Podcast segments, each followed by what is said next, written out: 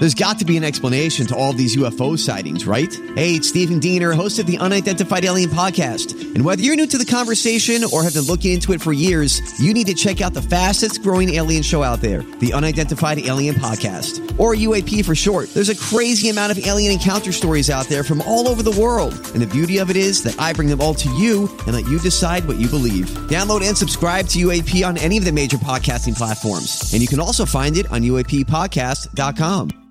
Hi, everybody. This is Adriana Trigiani. I'm the host of You Are What You Read. I have the privilege of interviewing luminaries of our times about the books that shaped them from childhood until now. We get everybody from Sarah Jessica Parker to Kristin Hannah, Mitch Albom, Susie Essman, Craig Ferguson, Rainn Wilson, Amor Towles, you name it, they come, they share. New episodes of You Are What You Read drop every Tuesday on Apple, Spotify, or any major streaming platform wherever you listen to your podcasts.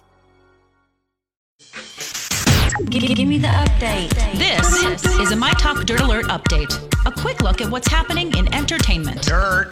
We want the dirt. On My Talk. My Talk. Did you want to tell me something? Uh, Cher and Madonna. They have a long history of being frenemies, and on a recent stop to The Ellen Show, Cher added fuel to their already fiery relationship. Cher was playing a five second rule game when she was asked who she would like to record a duet with, and Cher replied Adele, Pink, and not Madonna. And fans thought this issue was all in the past, especially considering that they were photographed together in 2017 at the Women's March. However, Cher maintains that she has always had respect for Madonna as an artist. She just thinks that she is, quote, a blank and a mean person. So. Seems like nothing was resolved there.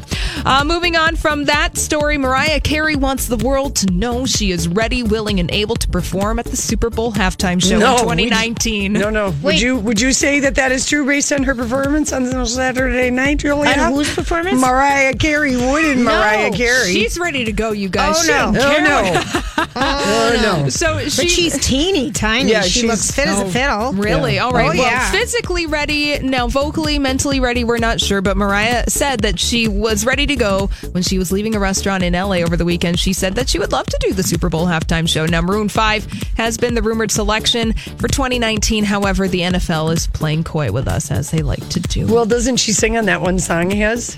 Maroon 5? Yeah, "Girls Like Us." Isn't she featured Uh, no, on that that's song? SZA. Oh, okay. Yes, Mariah Carey has I'm nothing to sure do with she Maroon was 5. asked. No, Mariah I Carey, meant would Cardi you B. ever- Cardi oh, B. Cardi oh. B is on a Maroon 5 song. So Yeah. watch for Cardi B. And then watch let her. her. She better perform. They better keep adding. Yes, keep adding and adding and adding so that we're interested in it. And Selena Gomez taking a step back from social media, saying that negative comments on her accounts are partially to blame for the step back. Selena also shared she just wanted to take time off to live her life. She said, As much as I'm grateful for the voice that social media gives each of us, I'm equally grateful to be able to step back and live my life in the present moment. By the way, Selena has 143 million followers on Instagram. So she was the, the highest paid Instagram uh, influencer until good old Kylie Jenner took that place. All right. That's all the dirt this hour. For more everything entertainment, check out our website. It's mytalk1071.com. Greatest update